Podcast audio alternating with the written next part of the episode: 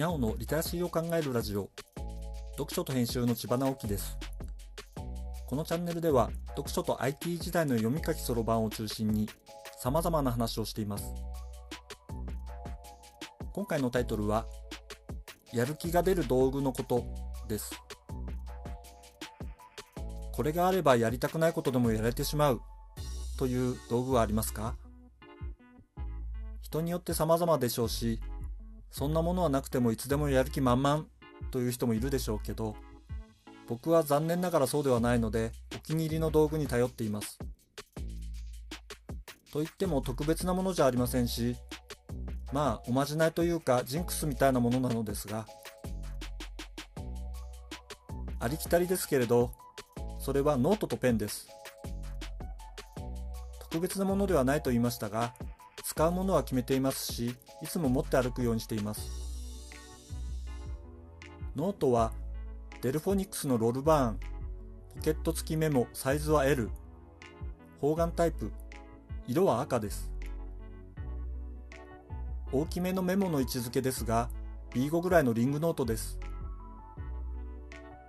裏表紙がしっかりした厚紙で、平らなところがなくても書き込めるのですが、むしろリングがちょっと気になる机の上よりも膝の上に置いて書くことが多いです。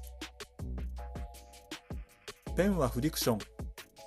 消せる水性ボールペンです。軸はフリクションボール3。3色入れられるもの。それに 0.38mm のブラック、レッド、ブルーのレフィルを入れています。このセットはこんな風に使っています。ページの一番上に日付を書きます。それ以外は何を書いても良いことにしています。予定とかアイデアとか思ったことや気づいたことなど何でもです。1日に最低1ページを使うことにしていて、ほとんど空白でも OK としています。逆に1日に複数ページを使うこともあります。そしてその日以外に見返すことはあまりありません。たまにそういえばこんなことをメモしたかなとめくってみることはありますが、基本的にはその日一日書いておしまいです。このノートに日付を書くと、なぜか、よし、始めようと思うのです。そして、やろうとしていることを書いて、そこから連想するキーワードをどんどん書いていくのです。いつの間にかそのやろうと思ったことが進んでいるから不思議です。あなたもそんなスイッチみたいな道具持っていませんか？あったらぜひ教えてください。